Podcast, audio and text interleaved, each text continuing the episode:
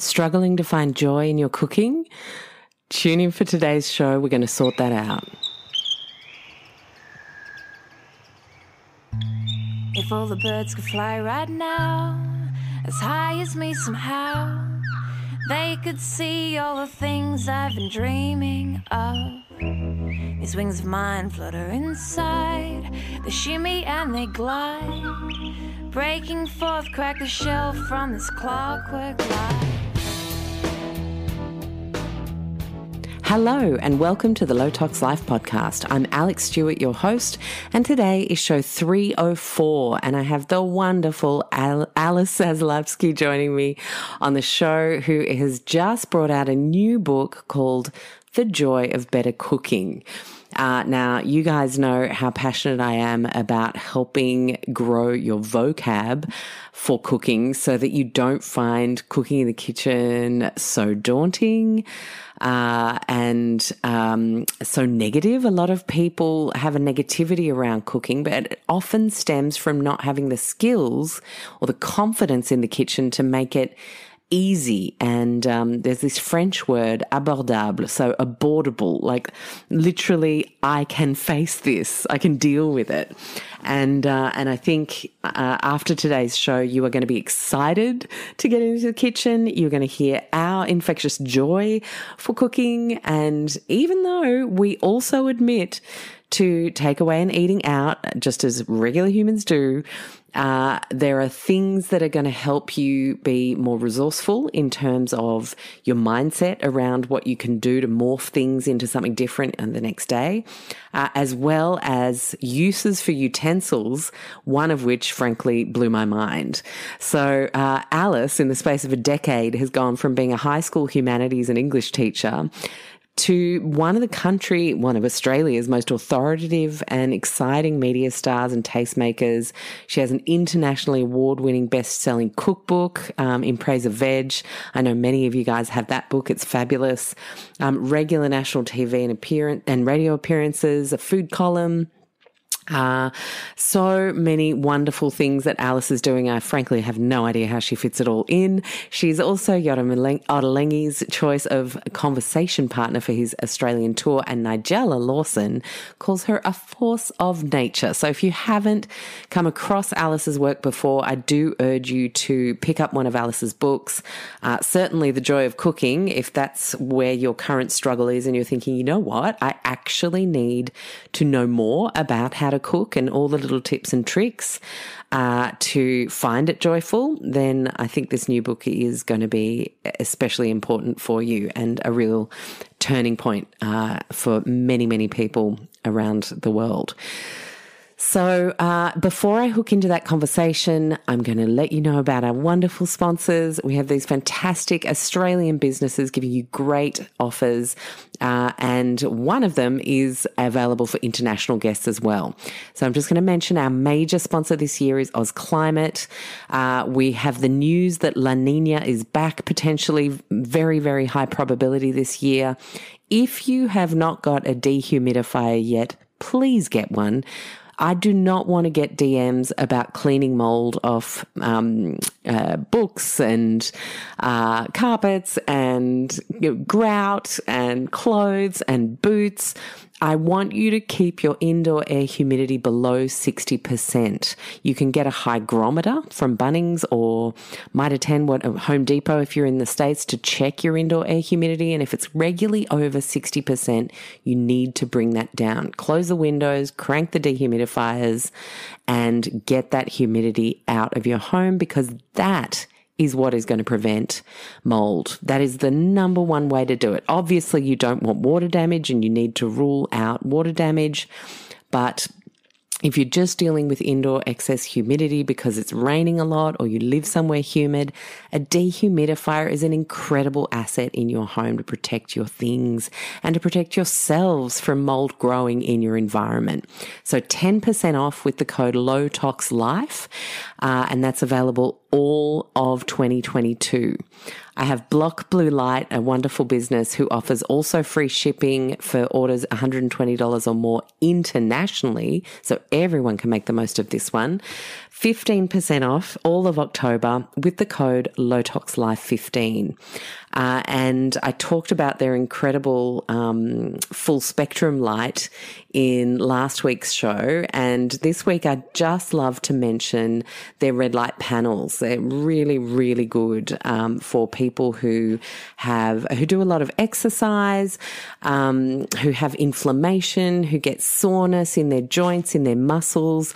Red light therapy is fabulous. And what Daniel and the team have done is they've designed and manufactured their own red light device to match lots of popular big brands around the world on wavelength accuracy, intensity, effectiveness in terms of the research, but at a much more affordable price. So the red light panel produces the most beneficial wavelengths of, if you're one of the nerds who likes the details, 660 nm red light and 850 nm near infrared light at high light intensity levels with 200 watts of targeted power. It's an ultra low EMF device and it's flicker free. Uh, so I, I, love my red light panel, and if I'm a bit sore after tennis, I'll often uh, flick it on and uh, close my eyes and do some deep breathing and lower my heart rate that way, as well as having that fantastic therapy to heal my very tired muscles as I play, pretending like I'm a 25 year old in a Wimbledon final.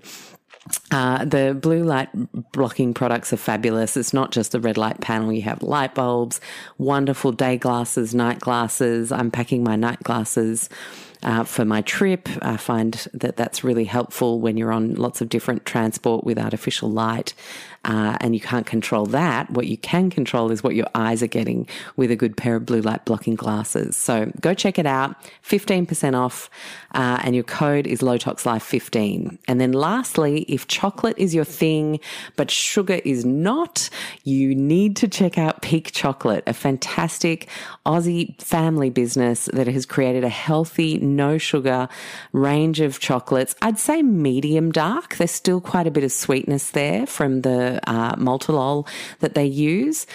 Uh, and um, especially the rest. So if you've got a real sweet tooth, uh, their rest chocolate, which has a bit of tryptophan and magnesium, help you wind down and get sleepy after dinner, um, then that is absolutely going to hit the spot. Um, a little darker in vi- in taste vibe is the focus and the energy, which are more sort of daytime offerings. So peak P E A K, as it sounds, is something to help you perform as you want to and should at different points in the day. And I urge you to try all three and see which one your favorite ends up being.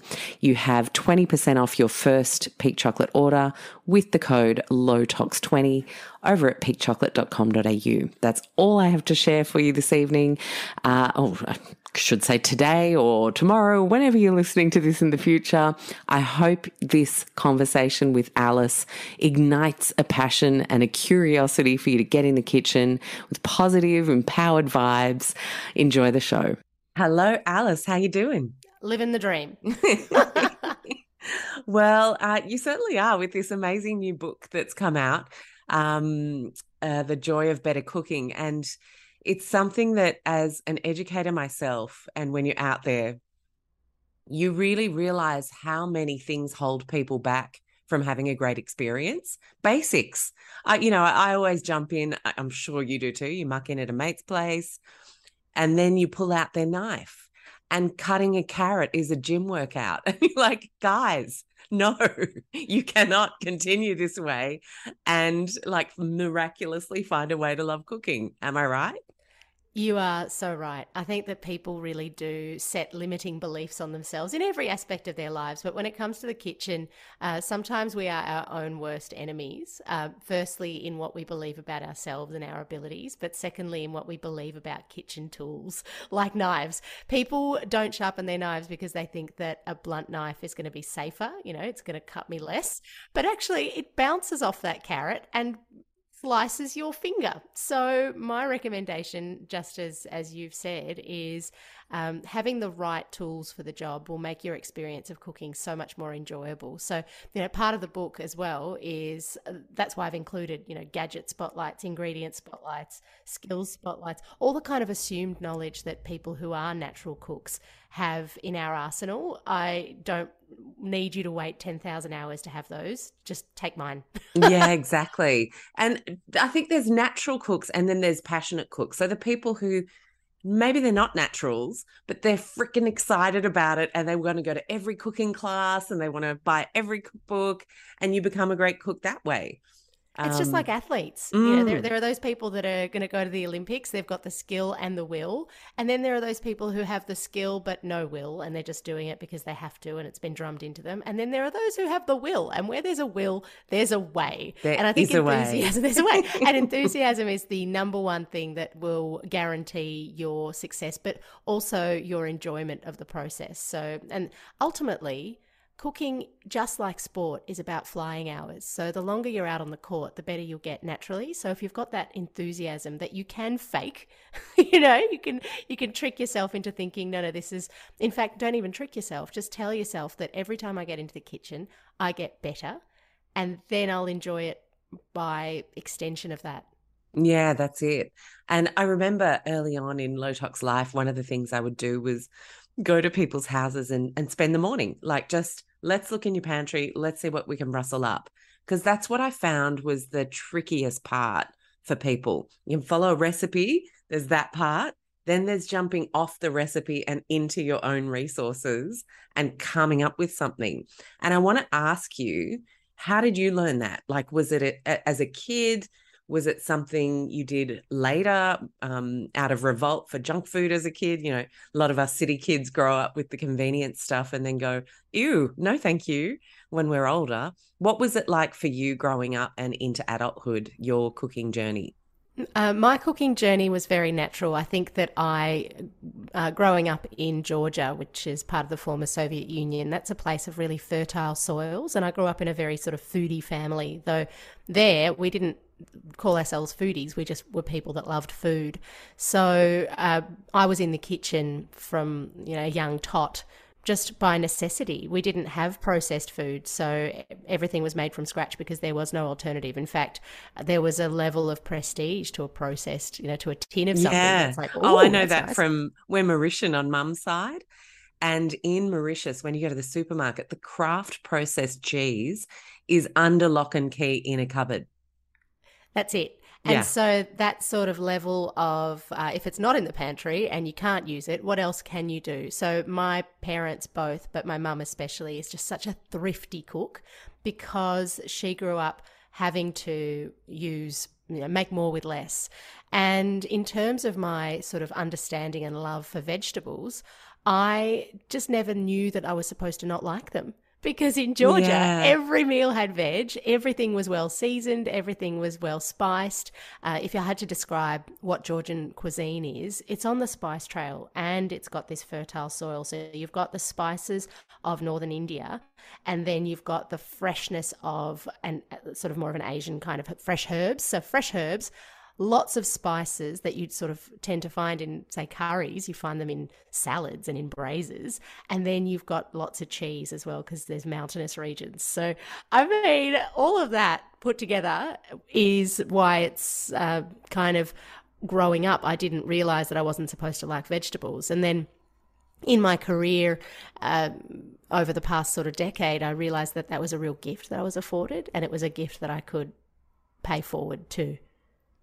Yeah, beautiful. And in terms of those skills, and then you move out of home and you start living your own life, what are some of the ones that you realized were really powerful compared to then being at a friend's place and them cooking you a meal and and I just I think it's always interesting to see what you notice as a young adult, how you're different to other people yeah, it's. I think I should say I kind of. I think I'm probably overblowing my kind of having, you know, my twenties. What would I say?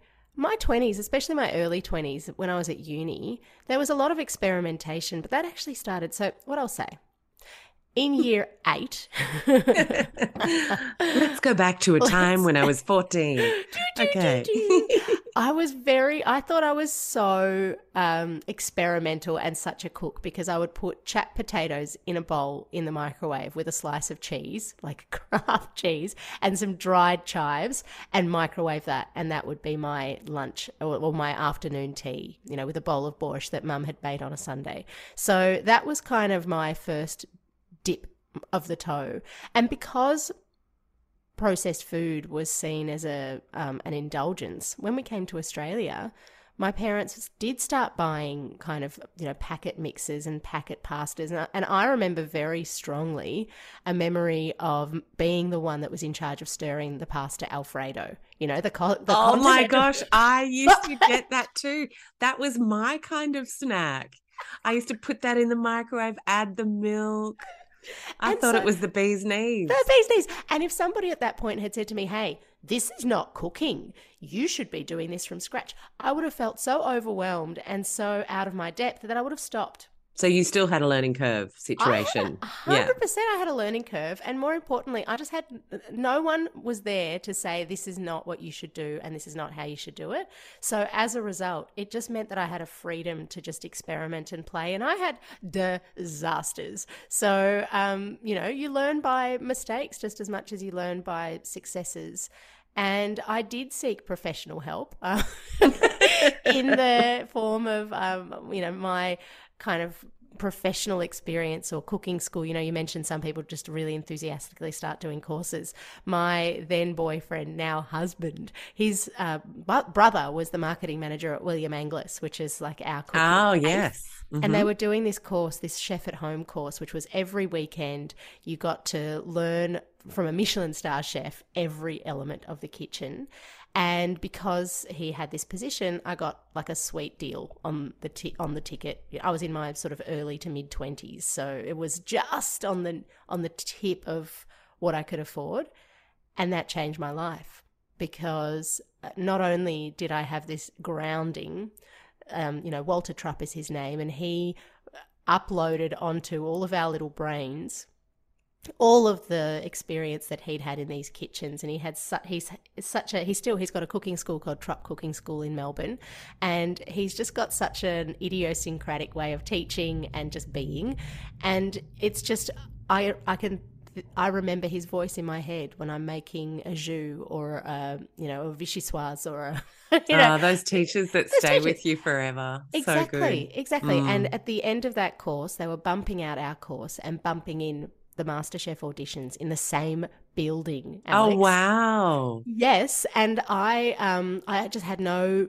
intention of auditioning, but then um, that same so Nick's brother said um, they're looking for people with personality who could cook.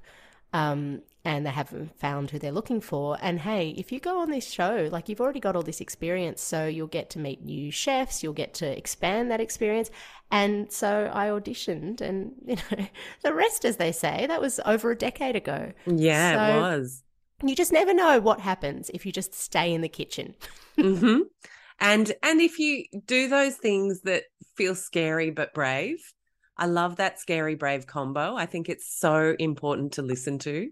You're so right and and listening to the universe because there'll be times in your life where you're not quite sure should I take the path less traveled or etc. And in this instance it was a big risk because um, it was very much leaping off off the edge of a cliff because I didn't know what I was going in for at all. And they really the the producers before you go on, they really kind of try and um, they can't overstate what a what a big kind of change this might be to your life, what a roller coaster of emotion it is. They kind of say, listen, you don't know, you can't imagine what this is going to be like. You need to be ready for it. All that stuff. They kind of try and talk you off it, talk you off the ledge.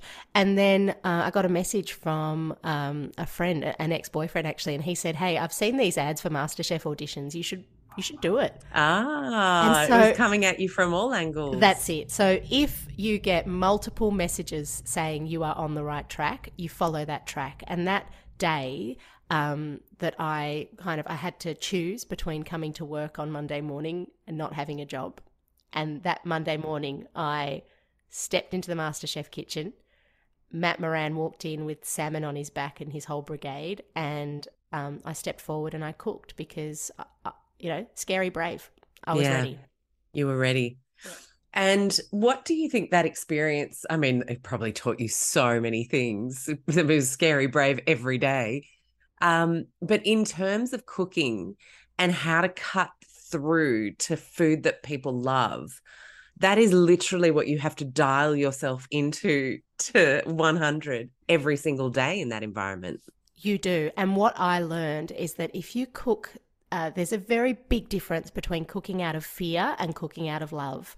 And when you're cooking in that kitchen, it's very hard to, to be cooking out of love. But when you're cooking in your home, it's much easier because you've got the people that you love in mind, and um, and you can taste when food. You know, it sounds so cheesy, doesn't it? Oh, you can taste the love, but you can because there's an there's something about the time that you take and the tasting as you go and just the intention behind it. When I was a restaurant critic for a hot minute, I could taste when a chef was done with their job.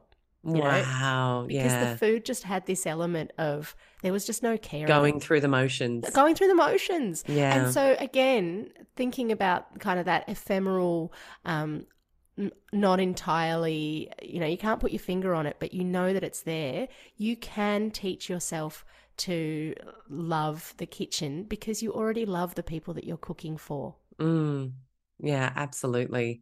Uh, it's so interesting that you say that about being a restaurant critic. I, I think, I guess, in normal person terms, never been a restaurant critic, um, but have worked in hospitality for many years in the past, and and still do in some capacity. Um, it's absolutely true what you say.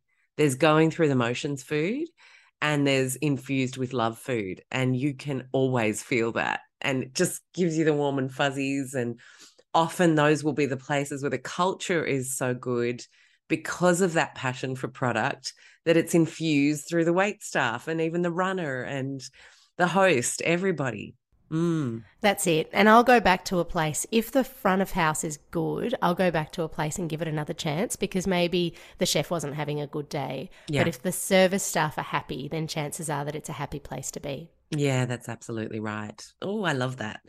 Um, okay, so we're not getting other people to cook for us, though.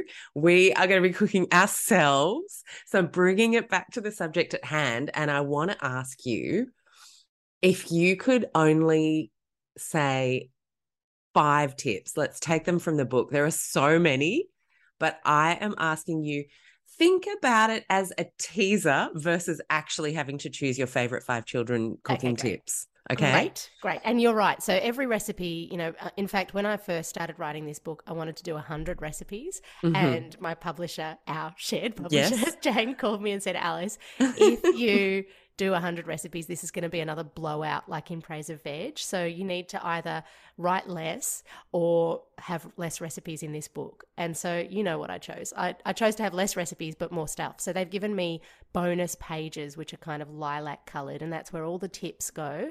And there are there are hundreds of those. So I'm going to choose 5 as a teaser. Number 1 I'm just holding it up because it's so pretty. It's so pretty and it's so tactile and it's just Ah, gorgeous. Um, so number one is get yourself a salad spinner.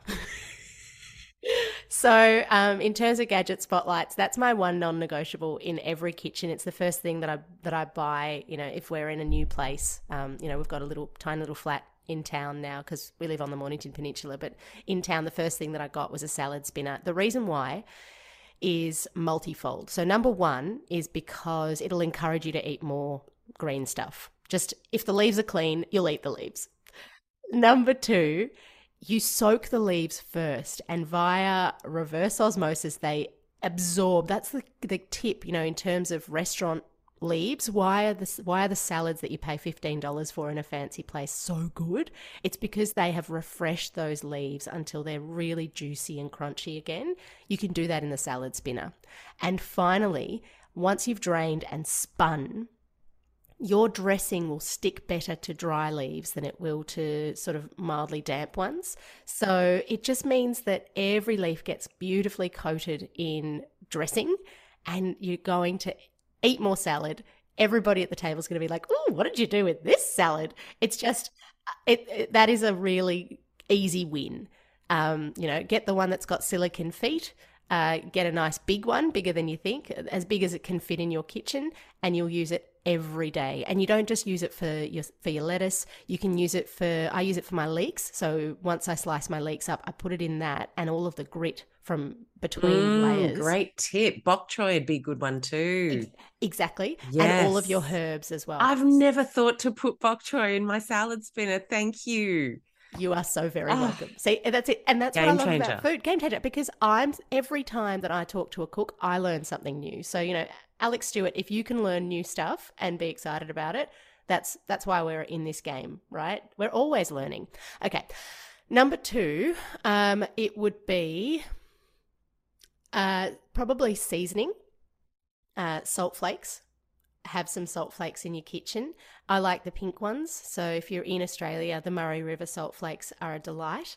Um, coarse, you know, coarse salt in a salt grinder. Shake a grinder. Yeah. Yeah, it's okay. But the thing that you get with a salt flake, and I learnt this from Samin Nosrat's book, Salt, Fat, Acid, Heat, is surface area on your tongue. And so the way that you want to experience salt, what that does to your food is that it completely changes the flavor. It it gives you a sensation of a creaminess and a sweetness. It kind of creates that light and shade. It's like turning on a light in a dark room. So, if your food is missing something, and particularly with vegetables, um, one of the things that people do is they're eating veg because they think that it's good for them, and ergo, oh, I'd better cut down on my sodium. Oh, so I'm- goodness. I'm, not going to Mm. season it. Um, so, no, no, no. If you want to eat more veg and if you want to enjoy it, season it properly. Absolutely. And uh, if you need to to explore sodium, read the Mineral Fix. It's a fantastic book that will make you far less afraid of salty things. Amazing. But, uh, you know, what I will say is that it's taken me years and years to swap out my dad's table salt because that stuff is just, it's full of, it just doesn't taste right. No, it really because of all does the- not. It really doesn't, you know. So live a low tox life. Mm. Uh, Mm. Swap out your salt for the good Yeah. stuff. Yeah. If it has to be, if you prefer a fine salt, pink, you know, the Himalayan or a, or a, um, the grey, Fine know, Celtic sea fine salt. Celtic, yeah. whatever it is. Exactly. So uh, that's two. Three. I'm just thinking. uh, I think I'm getting my myself in a tease because I'm Mhm. I'm overwhelmed um, by choice. I'm okay. looking through thinking, what the heck is she going to pick? That's it. What's she going to pick? Um, so the same goes for oil. Um, Mhm. if you've got olive oil, um, we are so lucky in Australia to have beautiful quality are. olive oils. I have one oil for cooking and one oil for finishing. And how do those differ?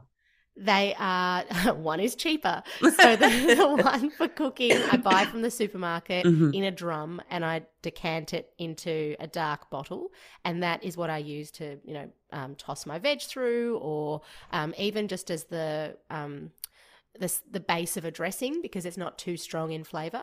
And then the other oil, which I buy, I don't buy a big bottle of that because you want to go through it quickly. Um, oil is a natural product; it's a fruit, so olive oil, so it does go rancid.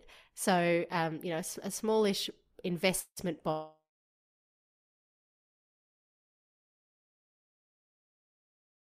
You serve it up. You finish the dish with it with a drizz. like a Lovely. Yeah. and and that gives it um, whether the oil is fruity or grassy or bit or it has that kind of like uh, bitterness, which I I find is just I love bitterness. Yeah, one of my that those darker flavours. green ones. Oof. Yeah, delish. Oof. Not to mention the color, exactly, and it just it finishes the dish. So that's three.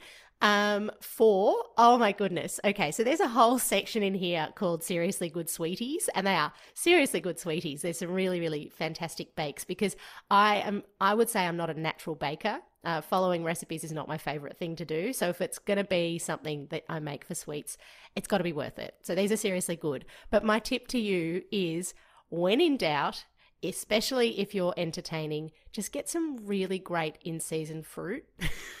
and serve that as your sweetie.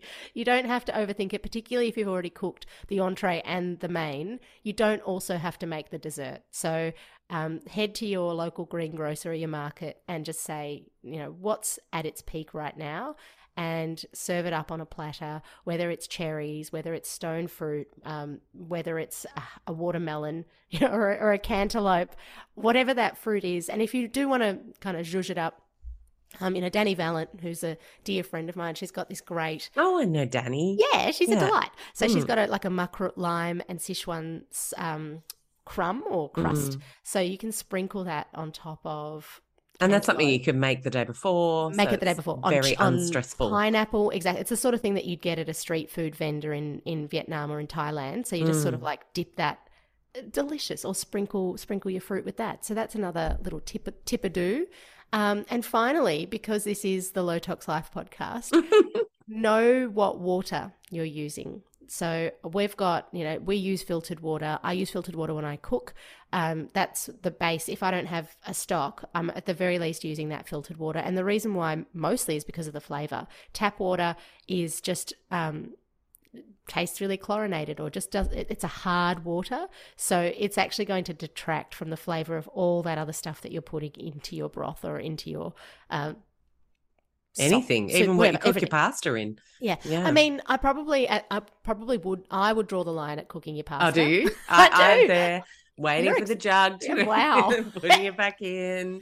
That's extreme. Very patient. yeah, I'm totally that. extreme. Fair call. That's fine.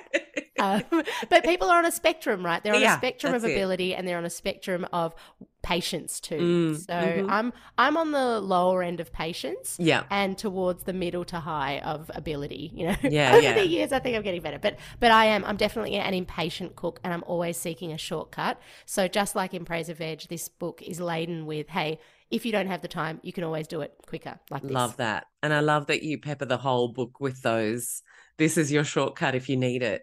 Because I think for a lot of people, the motivator to get in the kitchen more, or, or the lack of motivation to get in the kitchen more, rather, is the time constraint of the busy modern life. Hundred percent, yes, Mm. and um, and you're right. So it's time and it's skill and it's also access. So that's why I my job is to remove as many of those barriers as possible. So when it comes to access, it's all about substitutions. If you don't have this, use that. When it comes to skill, it's all about the bonus pages. So hey, you might not know what caramelization means, but if you've got the time, like give that give this a read, and then you'll know what caramelization is forever. And if you don't have the time, then here's a shortcut way of doing this quicker. And I think all of that comes from my background as a teacher, because so much of what we do in the classroom is work out what the abilities of each student is, what the levers are to encourage them to be their best self and learn the most, and what the key learning is that we want to leave them with with each lesson. So, you know, and most importantly, teachers have a growth mindset. So, um, you know, you can do it is my motto at all times. yeah, me too. And I've always taught and trained, um, not as a teacher teacher, but in cosmetics, in hospitality. It was always teaching and training. And I think that really is quite helpful in this space where so many people have a, a void of cooking skills as they leave home and start to um, build their own lives, uh, especially 80s, 90s city kids. Unless you had a strong culture at home, you had the luck of that. Um, I had a little bit with the French side of mum, but like you mentioned with Georgia and processed foods being aspirational, when mum moved to London uh, in the late 60s, it was very exciting to head into the 70s, women in the workforce, everything, you know, the convenience being dialed up, women don't have to cook, you know, and like what a fantastic story for a woman in the 70s to buy into. But it's it's unfortunately eroded a lot of cooking skills in theirs and the next generations. It has, and I've just read an amazing book that happens to be right next to me, Alex, because Oh, I need to tell you about me. it. This Mhm. is talk about this is from the the um. It's based on somebody on Instagram told me about it. So it's called Lessons in Chemistry. Ooh, Uh, and annoyingly, Zoom is blocked. Yeah. So lessons in chemistry, and it's about a TV chef from the '60s who's a chemist, and it just talks about um, she's breaking down the skills of what it means to cook in the kitchen. I just finished it yesterday. I love it so much. If you're listening to this and you're thinking, I need a new book. do yourself a favor and read it because it's it's all about that exactly the shift of um, of women going from the home into the workplace and trying to find the balance and actually then finding that there's something to be said for um, the alchemy of being a cook that you can get another sense of achievement there in the kitchen just as much as you can in the workplace. Small wins every day, and there's something particularly, um, and it's not it's not gendered, um, but I, I will say that there's something that I feel like a red thread that I feel through my um, maternal line of being the hearth of the home and of, of of being the one that kind of like passes that on and i'm doing the same for my daughter you know it's amazing like my husband's a fantastic cook um, but i relegate him to the washing up because i just I just have That's too much. pretty fun. much how it is on this side too. awesome. it's got to be, you know, it's a Mm. yin yang situation. Plus, I just don't like washing up, Neither. so it works. It's, it's I, I remember. I actually um I, I do a segment every week with um Christine Layton on ABC Radio Perth, and um when I mentioned that Nick does the washing up, she said, "How did you manage that?" And I said, "I have two words for you: learned helplessness." Mm. so, I how do you use this brush again? like, I'm never going to write a how to clean how to clean your kitchen book. Let's just Yeah, the no. joy the joy of better cleaning. Somebody else needs to write that. yeah, that's definitely not going to be one of mine either. No, no. Um, okay, so we've talked about some of those key things that you wanted to lift out of the book and, and mention, but I definitely want to unpack that um, that time piece a little bit more for people, and also then move on into money. Cost of living rising. I mean, who hasn't seen their produce even going direct to farmer? the trucks are costing them more, so they're having to pass on high prices. So I wouldn't mind also talking about saving uh, and cooking, which of course then speaks to waste. But one more question on time. Uh, how do you structure your week to always be able to cook? Because you've got radio shows, you're writing books, you've got a kid, there's like, there's a lot of moving parts. And so yes, you have the natural ability to just pull it out of your head now because you're that experienced, but you still have to do it.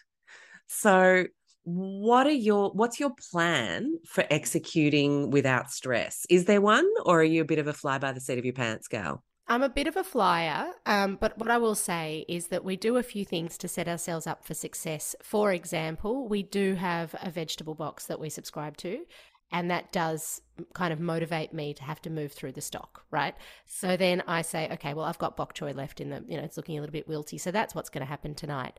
Um, but what I also do is I lean into leftovers and I lean into making more than I need, so that then the next night it's still good. And if I'm already in the kitchen, like for example, last night I did a chicken soup with a whole bunch of different green stuff. You know, I was lying in bed last night thinking about this soup and I thought, there are 10 different vegetables in that soup. I couldn't go to sleep. I was just so, so, so stupid. It's just like, oh, Daggy to my brain. confessions of someone who loves to Ah, cook. Welcome to my brain. Uh, but while that soup was simmering away, I got onto the lasagna, which I know is going to be tonight's dinner. So I'm already in the kitchen. Why not d- double down and do something else as well? Uh, and then it's about the leftover makeovers. So, for example, Oh, last night, last week was a classic example of this. So it was a news breakfast week. So I had a whole bunch of broad beans that I set the whole family onto potting. We're all potting away, and then some of those broad beans went to a broad bean smash. Some of those broad beans went to a watercress and broad bean salad. There were leftovers, so some of that broad bean smash turned into a um, what did I do with it? I turned it into more of a that went on toast. It went as a dippy situation, uh, and then I still had leftovers. So I blitzed some of the smash with some of the leftover watercress and turned it into like a pesto, like a watercress pesto, and that went through a pasta, that went through a soup, uh, and again because of that kind of it's there. So you're right, waste is always top of mind. How do I make them make more with less? So I used it all up. Um, so sometimes it's a matter of, I guess again, it comes with experience, but also it comes with play because I'd never seen a watercress pesto before. And I thought, is this going to work? So I tasted it And I thought, okay, yeah, it's got a bit of a rocket vibe. And I've tasted rocket pesto. So sure, I'll give it a whirl. And I whirled it up, and next minute, it was great. So, tip number one is um, set yourself up with success. Have a pantry full of dry store that's really useful. So, things like, you know, dried beans and legumes as well as pasta, um, tinned tomatoes. I've always got, and get the cherry tomatoes if you can because they're sweeter and they just make you feel like you're eating fresh tomatoes even in the middle of winter. Uh, passata. And I've already mentioned the oil and the salt, and the rest of it is really up to what the way that you like to eat. So that's very Mediterranean diet esque. Um, you know and if you if you are more of a if you prefer a sort of a southeast asian cuisine or a or a subcontinental then you might have spicing you might have coconut milk and coconut cream as well um, and then you've got the makrut lime leaves which which can stay forever you know either you get them fresh and you put them in your freezer um, again hard herbs lime thyme rosemary all of that can live in your in your freezer curry leaves freezer. And then you can just it buys you time as well. Buys you time. Mm. buys you time yeah. and it doesn't end up being like pushed further and further back and then oh i don't think i can use that anymore. Exactly. Mm. yeah. So it's almost like every time that you use something like that you know give you do give yourself a pat on the back. Do lean into the smugness of feeling like huh i am a thrifty yeah. in you know intuitive innovative cook. End of. yeah.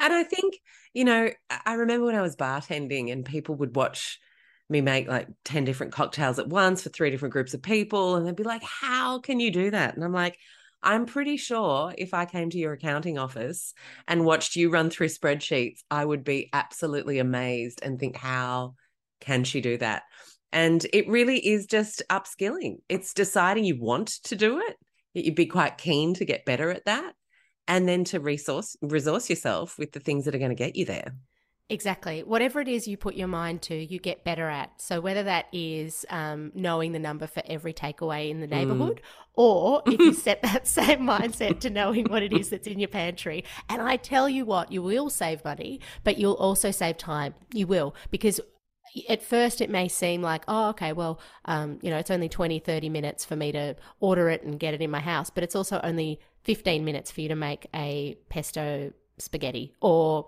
you know or use up that thing in the back of your freezer. And yes use your freezer portion stuff up um, get smug about it.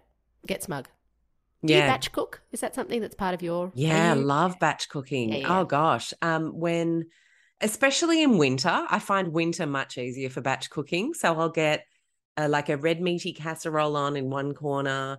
Then i'll do um a like a beanie mediterranean type thing with olives in one corner. And then I'll get a chicken soup on, and then those three big pots will go in the fridge, and then they'll become lots of different things over the week. Um, especially when it's busy. Like if I look at the diary and I think this week is a shit fight, so uh, we need to be organized. Um, if you get those three things ready on a Sunday, then it's it's it. You just never get home going, oh god, what what are we going to do for dinner? And that onion chop that psychological hurdle of the first onion chop doesn't even need to happen because you did it on Sunday. And you can chop and sweat the onions and portion those out and freeze them flat. And then you've got the onion chop again. Because actually, it is. It's about making that first step. And then you're already halfway there. And, and it is. It's a hurdle to get over. And I remember my mum was exactly the same. That's where we, we had that big pot of borscht, or she'd make a big casserole on a, you know, um, you know, chakal which is like a chicken stew on a Sunday. And that would be our dinner for the week because, yeah, they were both working, both very busy, uh, but it was done. And I'm just I'm reflecting on how that shit fight of a week, like that's every week. I've got a three and a half year old and I'm balancing every plate under the sun, which is why it's so important to me that I share that I'm still cooking. Because people go like, How do you do it all? And it's like because it's that is life. Like that is how you do it all is because one night it's this, the next night it's that.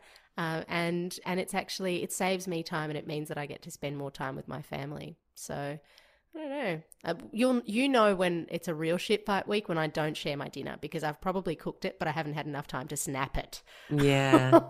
nice. And, you know, I think also, like, how often would you guys eat out, for example, Maybe as a family? As a family, I would say Or you just grabbing a bite with a girlfriend? Like, what kind of. Once or twice a week i'd say yeah there you go. yeah totally yeah and um and when we do it's probably out of convenience and it's probably the same sort of place that um i would i already know it's good and i already know who's there and it's just like a oh hello it's, it feels still feels like home. Neighborhoody. I don't Yeah. want to risk, yeah, I don't want to risk going out for something bad. But having said that, I'm part of a club. Um, I'm part of a road trip club with with some food editors, current and past, um, who go around to restaurants maybe every kind of month or month and a half, and that's us, just five of us eating pla- at places that we've heard are good, and it, that's really fun. And then every now and then I get to do something um, out of the ordinary. So Dani and I are going to Mildura tomorrow. Oh, amazing. Got to review some places, so I'm her plus one. So it- Nice. it's nice to be able to dip back into that restaurant culture without having to feel like I'm, you know, I've got a deadline breathing down my, my neck. Yeah, And I- absolutely. And that was the biggest luxury, I should say, from moving from writing about other people's food to my own is getting back into the kitchen and cooking your own food. Like that is a luxury because all you want to eat if you're eating all of that outside sometimes food is like steamed fish and Yeah. vegetables. yeah, like coming back from a business trip and just that first simple chicken soup at home is like, yes, thank you. Hundred percent. Yeah. Yeah. And I think it's it's funny, isn't it? Like we the romance and excitement and bright lights of someone else cooking your food.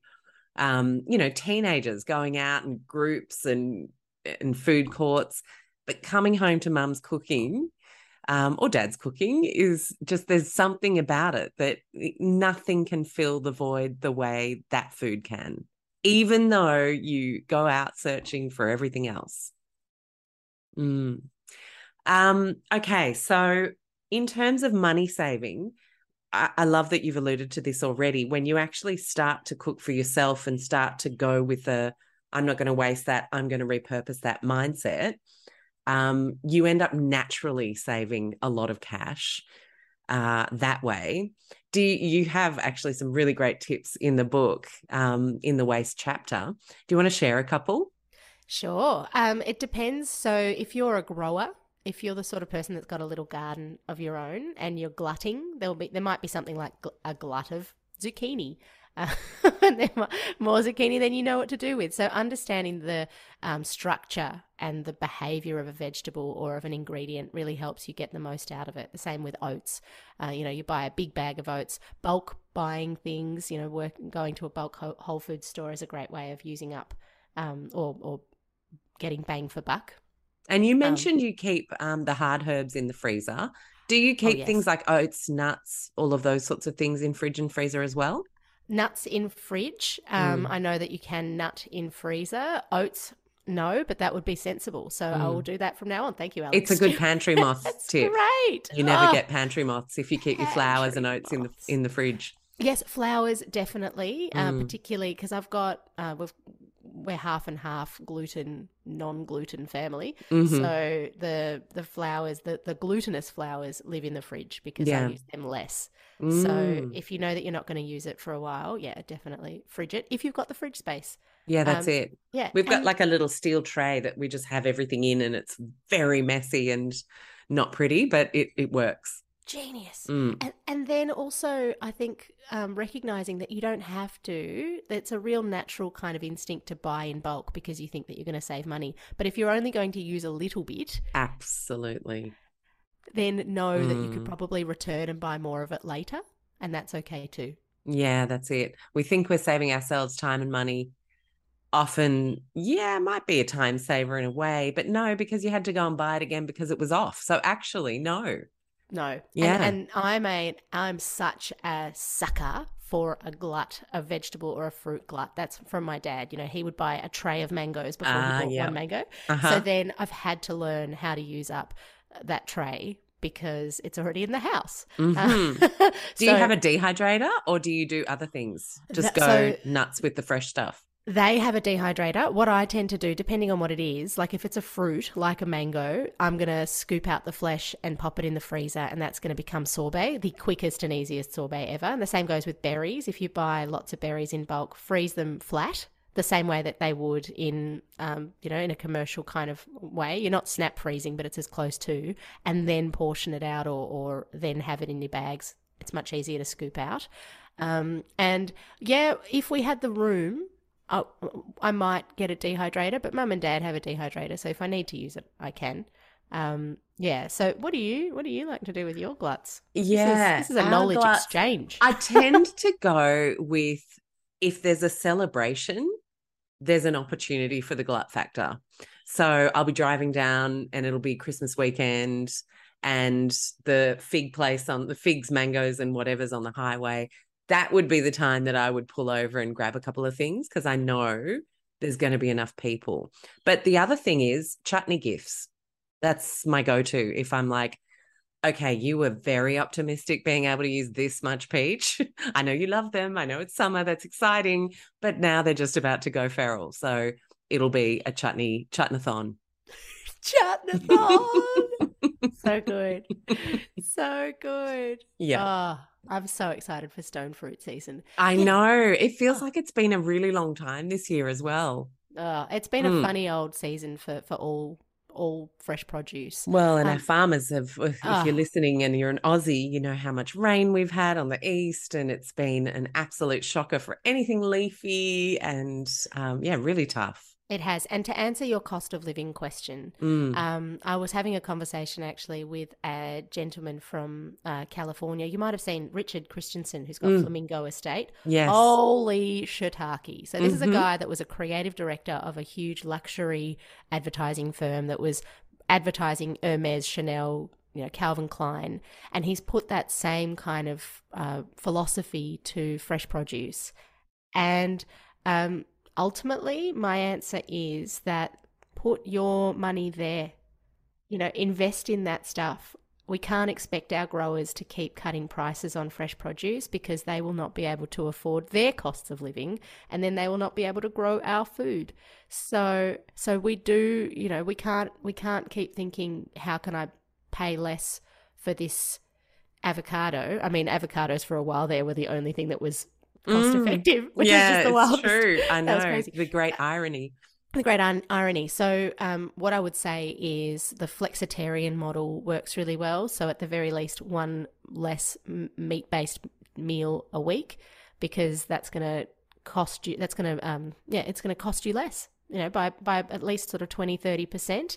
That's a good way of saving money that then you can reinvest back into buying higher quality fresh produce. One thing that I will say if you're buying discounted fresh prod is you have to use it really quickly. So you might think that you're saving money because you're buying the bruised peaches, but you need to use those peaches right away because otherwise they're going to end up in the compost.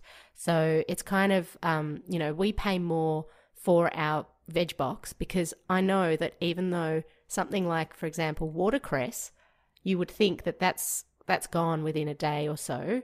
We had the watercress still five days later. It was still good. It's know how to buy it, know how to store it, Especially if you use the salad spinner. use that salad. uh, You know, I have to say, so watercress because it is because they grow it in water. If Yeah. you store it in water overnight, it actually reanimates more, and you get wow. the juiciest watercress ever. So, you know, I'm excited about broadening my scope of the salad spinner. learnings. Yeah, Yeah. so I'm good. excited for you. You've got a Mm. salad spinner, sure. Yeah, yeah, of yeah. course. Oh, you're going to use Yeah. it. You're going to use it across more veg and more Yeah. stuff. I love it. I'm excited. Yeah, even berries. You could you could kind of rehydrate in that, but I wouldn't be spinning raspberries in that. No.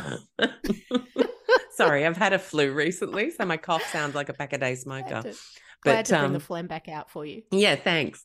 Um, yeah, so with that cost of living thing, I, I think it's important to also mention um, because I know this from having to go gluten free for medical reasons like 18 years ago.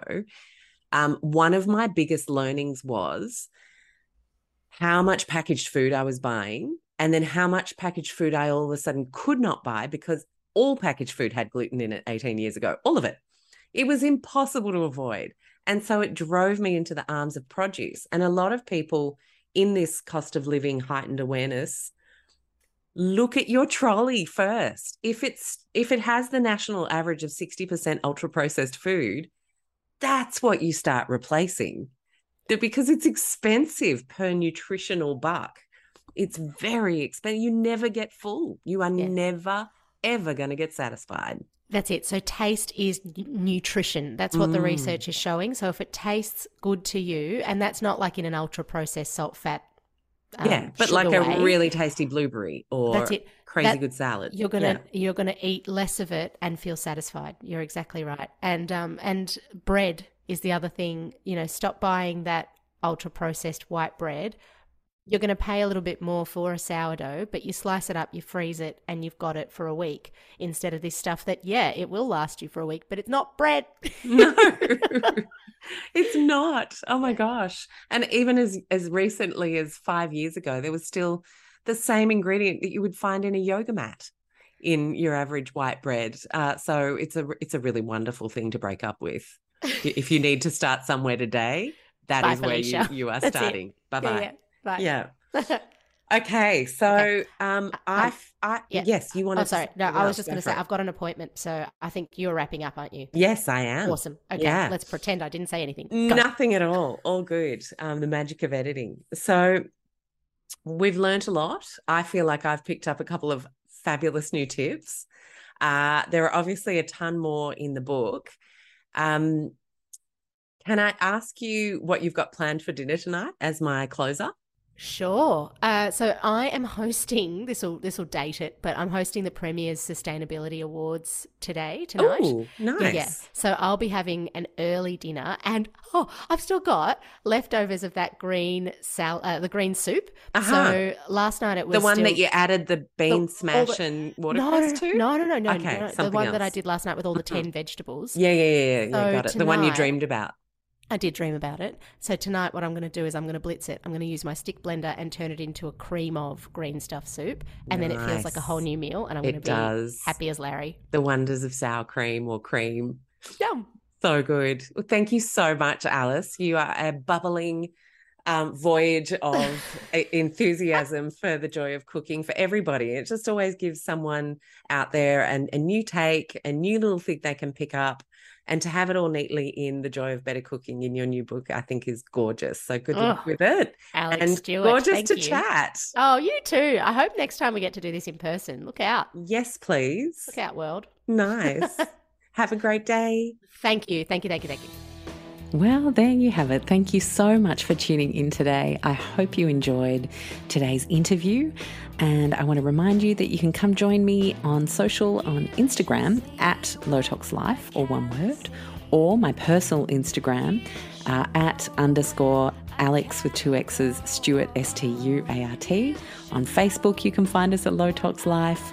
Uh, and of course, lowtoxlife.com. And if you want additional support and community around leading a low tox life, I can't recommend a better thing to do than to come join us at the Low Tox Club for just $49 Australian per year, which is about 29.30 US, about 27 euro, and about 25 pounds.